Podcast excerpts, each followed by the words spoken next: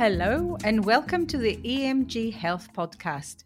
In the place of our usual host, Dr. Jonathan Sackier, this episode will be hosted by me, Evgenia Koutsouki, the editor of the EMJ family of journals. As we approach the Easter weekend, we thought this would be a fantastic opportunity to reflect on some highlights from the year so far, with you listening at home whilst enjoying a few chocolate eggs. Together, we'll look back on some of the most interesting and memorable moments from the podcast that had made this year's series such a fantastic listen. We will kick off our list of highlights with an excerpt from the compelling interview that we had in January with Dr. Jeffrey Ponsky, a general surgeon at the Cleveland Clinic in Ohio in the USA. Discussing the past, present, and future of medicine, one particularly memorable moment came about when Dr. Ponsky considered whether medical graduates today are different to those of the past generations.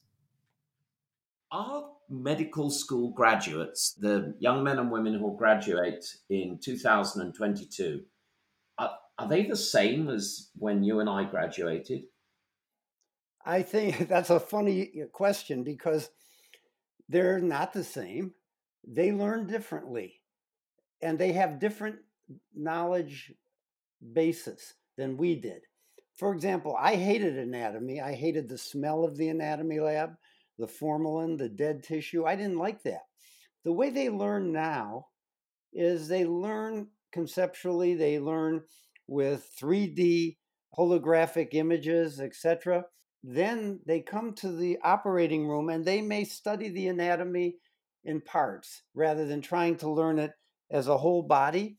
If they're studying the neck, they may study the anatomy of the neck when they're doing endocrine surgery and uh, and learn about it in a practical fashion that way. At the end of the day, they learn the knowledge and they seem to be very good doctors. It's just a different way of learning. We are very attached to the way we did it but I have to say that they learn differently and they learn well. In the same interview, Dr. Ponsky also explores how seemingly unrelated technological advancements in the 20th century revolutionized healthcare and how we treat patients even today. Sometimes there's a small technological advancement like the video camera. Yeah. Which took basic laparoscopy, which was one man's eye, and turned it into a, a way that the entire room full of people could participate. That one technological change made the difference in therapeutic laparoscopy. One especially enthralling episode from the podcast was The Missing Men, which was released in early February. In this installment, Jonathan examined the implications of the coronavirus pandemic on prostate cancer with two awe inspiring women from Prostate Cancer UK Chiara De Biase, the Director of Support and Influencing, and Amy Rylands, the Head of Improving Care. In one moment, they discuss the ways in which prostate cancer care in the UK is lacking and how this failure of care can cause severe distress for those who suffer from this illness. We talk a lot about the diagnostic pathway, and in the UK, we have targets that men or anyone who's referred with a suspected cancer should know the outcome within 31 days. But we know within prostate cancer that that target is very consistently breached, you know, that prostate cancer diagnoses often take a very long time. And we know from our nurses and our work with, with men and their families that that process of waiting for a diagnosis can be one of the most stressful, unpleasant points of the whole pathway. You know, even people talk about getting a diagnosis, getting a worst case scenario diagnosis, actually being relief because at least they know. Later in the episode, the pair went on to explain why they use the term missing men to describe their initiative. The missing men is the terminology we have used to, to recognize those men who've not been diagnosed as a result of the pandemic when we talk about the Missing Men Initiative, we're really referring to our work to identify those men, to support the recovery of the referrals with suspected prostate cancer and to raise awareness of risk factors for prostate cancer. This certainly served as a powerful reminder of the health issues that were perhaps neglected due to the overbearing threat of COVID and the complications that have manifested from this gap in service. Another great episode came about in mid February, where Jonathan had an engrossing conversation with Dr. Steve Wexner, who is the chairman of the Department of Colorectal Surgery at the Cleveland Clinic in Florida, USA. In episode 91, called Leveling the Playing Field, Jonathan and Dr. Wexner discussed Dr. Wexner's illustrious career and then moved on to discuss the coronavirus pandemic, disparities in access to modern medicine, and other notable current topics. One standout moment came when the pair touched on whether greener approaches to travel and delivering medical education would stay in place in the aftermath of COVID do you think the green agenda is going to start to play into whether or not we go back to pre COVID travel behaviors? Well, I'm not sure it's the green. Well, it's a different kind of green. It's it's the pound notes and the dollar bills um, because people are realizing it's it's cost effective to sit as we're doing today, uh, you know, we're, we're 4,400 miles apart, and, and, yet we're having a great conversation. And if we had our cameras switched on on a different technological platform, we'd be seeing each other. And if we invited other people live, they'd be here too. So it is definitely far more cost effective to just have an hour set aside in your day or even the entire day rather than traveling somewhere. Um, and to, to the point I was making earlier of being able to educate and participate in the education of people from other areas of the world, it, it is unparalleled. A high point of the podcast this year came later in the month. In episode 91, Trading Song for Science, Jonathan was joined by Mike Einziger, a multiple Grammy nominated musician, inventor, and entrepreneur, to discuss Einziger's curiosity in science, his gravitation towards dermatology, and how skin pigmentation inspired the founding of one of his successful companies. Since our typical podcast guest is far more likely to be a doctor than a DJ, Jonathan postulated the differences in how their distinct career paths affect people's lives in different ways, which really struck a chord with listeners. I can't remember if I discussed it with you or another musician friend that, you know, in my career as a surgeon, if I operated at full tilt all the way through, I might be able to touch, I don't know, 50,000 lives over the course of an entire career. You can touch that in a night. You know what? Think about it this way, Jonathan. Every person that you operated on, every live that you help as a physician, there's a networking effect that happens and you touch millions and millions and millions of people. We need everyone, you know, we need all the doctors and we need all the musicians and, and, uh, you know, we, we all make the world go round, right? In episode 87 of the podcast, Jonathan sat down with Dr. David Jayne, the professor of surgery at the University of Leeds, to talk over a broad range of topics global citizenship to advanced clinical practice, intuitive robotic surgery, as well as the comic opera of surgical research. But one particular insight about how those with fewer resources are forced to find alternate methods of care and how this drives so called frugal innovation in medicine was especially interesting to hear about.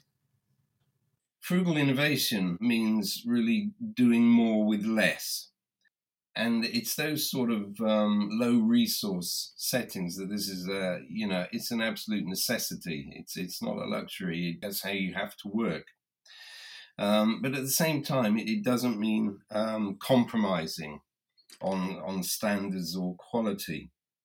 So um, it's it's really about thinking out of the box um, how can you do things as well or if not better but perhaps using resources um, more efficiently. So, the, I mean, the classic example that everyone knows of this is is the hernia mesh. So, uh, you know, in high income countries, we we will pay, you know, uh, tens and hundreds of pounds for a, piece of mesh to to repair a hernia whereas you can get exactly the same result um, for a few pence using mosquito netting. One of my favorite interviewees, Dr. Paola Pasquali, came into the podcast at the start of April to discuss her notable work in teledermatology and her specialization in non invasive techniques for visualizing skin tumors. One remarkably special moment in this episode came about when Dr. Pasquali spoke to Jonathan about why empathy and patience are such vital qualities in being a good physician. You never have to lose uh, that vision of what you are as a physician and that you of course you need to study all the time and you need to know you have the theory but you have to be also a good person. You have to be able to listen. You have to be able to be reachable. And that maybe you will not learn from the medical textbooks. You will learn it from life in other ways. Uh, that's why I love physicians that get involved in many other things besides studying from books, medical books. At the end of March this year, one of our most poignant and emotional episodes to date touched on the fallout in healthcare caused by the ongoing conflict in Ukraine. Although this episode slightly differed from our usual podcast format, we felt that it was important to cover this pertinent issue, which is causing huge shockwaves in healthcare and treatment globally. And while the episode outlined many of the aspects of this crisis that are affecting global health in real time, Jonathan also applauded the perseverance of those affected by war and highlighted the silver lining of humanity that is found in these dire situations, including the moving story of how the Welsh surgeon Professor David Nott is doing what he can to help doctors in the Ukrainian war zone. I've spoken with doctors working in Kiev and elsewhere, and the conditions are shocking. The injuries and diseases they face are horrifying, and the lack of materiel depressing. But what one hears in their voices is not depressing, it's heartening. It's the very best of humanity in our profession on display. Obviously, we wish it were unnecessary, but how amazing to see the good side of life amongst such tragedy. Professor David Nott, consultant vascular and trauma surgeon from St. Mary's Hospital, has experience in many conflict zones, including Syria, Afghanistan, and Iraq. He couldn't directly help in Ukraine, but he found a way to contribute by offering guidance over Zoom. Recently, the good professor delivered a 12 hour online surgery training course to over 570 healthcare professionals on war zone specific injuries which, of course, many medical workers would never have otherwise encountered. One doctor on the call said that although there were air raid sirens, he stayed online to learn as much life saving information as possible. So, as I said, amongst all the terrible news, there is some good news. In covering the war in Ukraine, we could clearly see how intrinsically war and the provision of global healthcare are linked.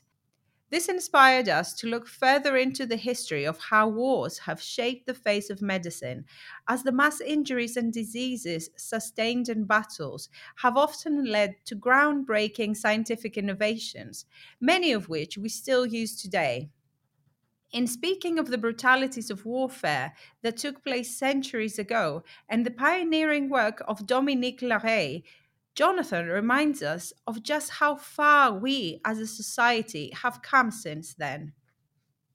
I want to dig a little deeper into the history of battlefield medicine and how war can give rise to revolutionary medical discoveries, many of which have become fundamental to regular practice. Prior to the dawn of modern medicine, war meant countless casualties on and off the battlefield and a great deal of suffering.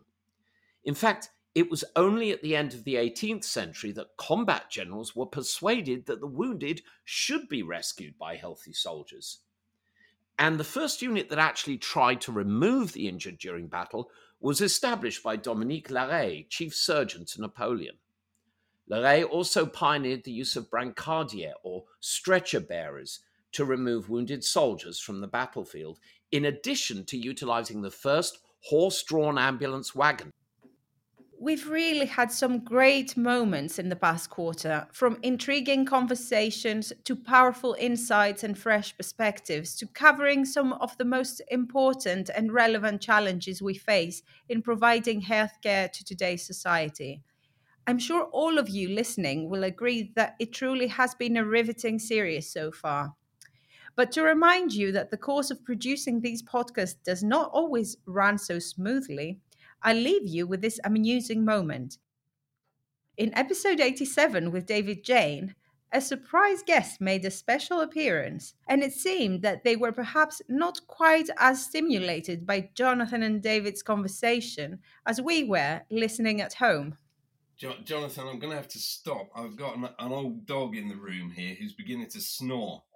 I, I, it's actually quite charming.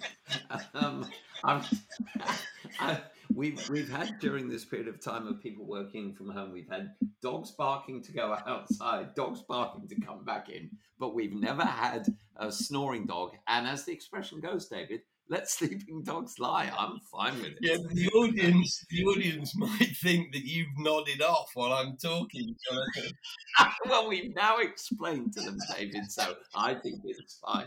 So, Can I just uh, give, give me two minutes? I'll just extract the dog before I go. Two minutes.